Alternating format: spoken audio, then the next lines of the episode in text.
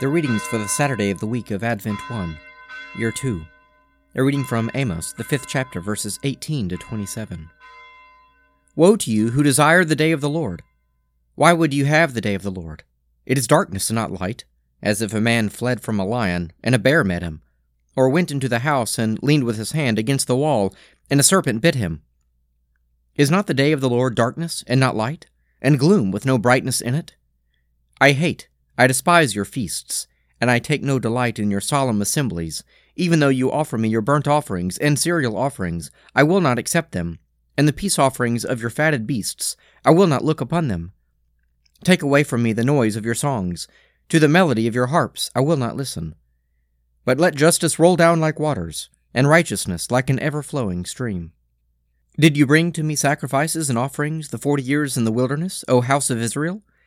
You shall take up Sakkuth your king, and Kaiwan your star god, your images, which you made for yourselves.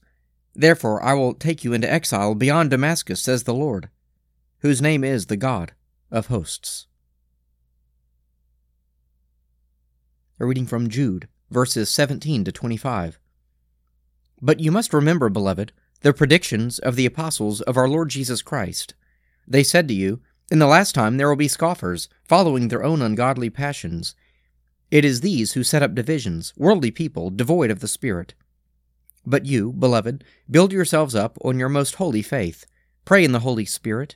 Keep yourselves in the love of God. Wait for the mercy of our Lord Jesus Christ unto eternal life. And convince some who doubt. Save some by snatching them out of the fire. On some have mercy with fear, hating even the garments spotted by the flesh.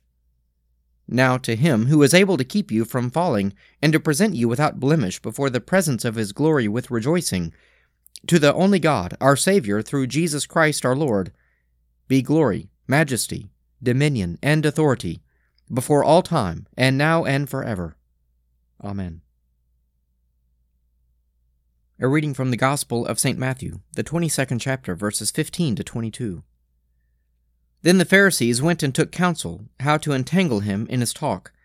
And they sent their disciples to him, along with the Herodians, saying, Teacher, we know that you are true, and teach the way of God truthfully, and care for no man, for you do not regard the position of men. Tell us then what you think. Is it lawful to pay taxes to Caesar, or not? But Jesus, aware of their malice, said, Why put me to the test, you hypocrites? Show me the money for the tax. And they brought him a coin and Jesus said to them, Whose likeness and inscription is this? They said, Caesar's. Then he said to them, Render therefore to Caesar the things that are Caesar's, and to God the things that are God's. When they heard it, they marveled, and they left him and went away. Psalm 19 The heavens declare the glory of God, and the firmament shows his handiwork.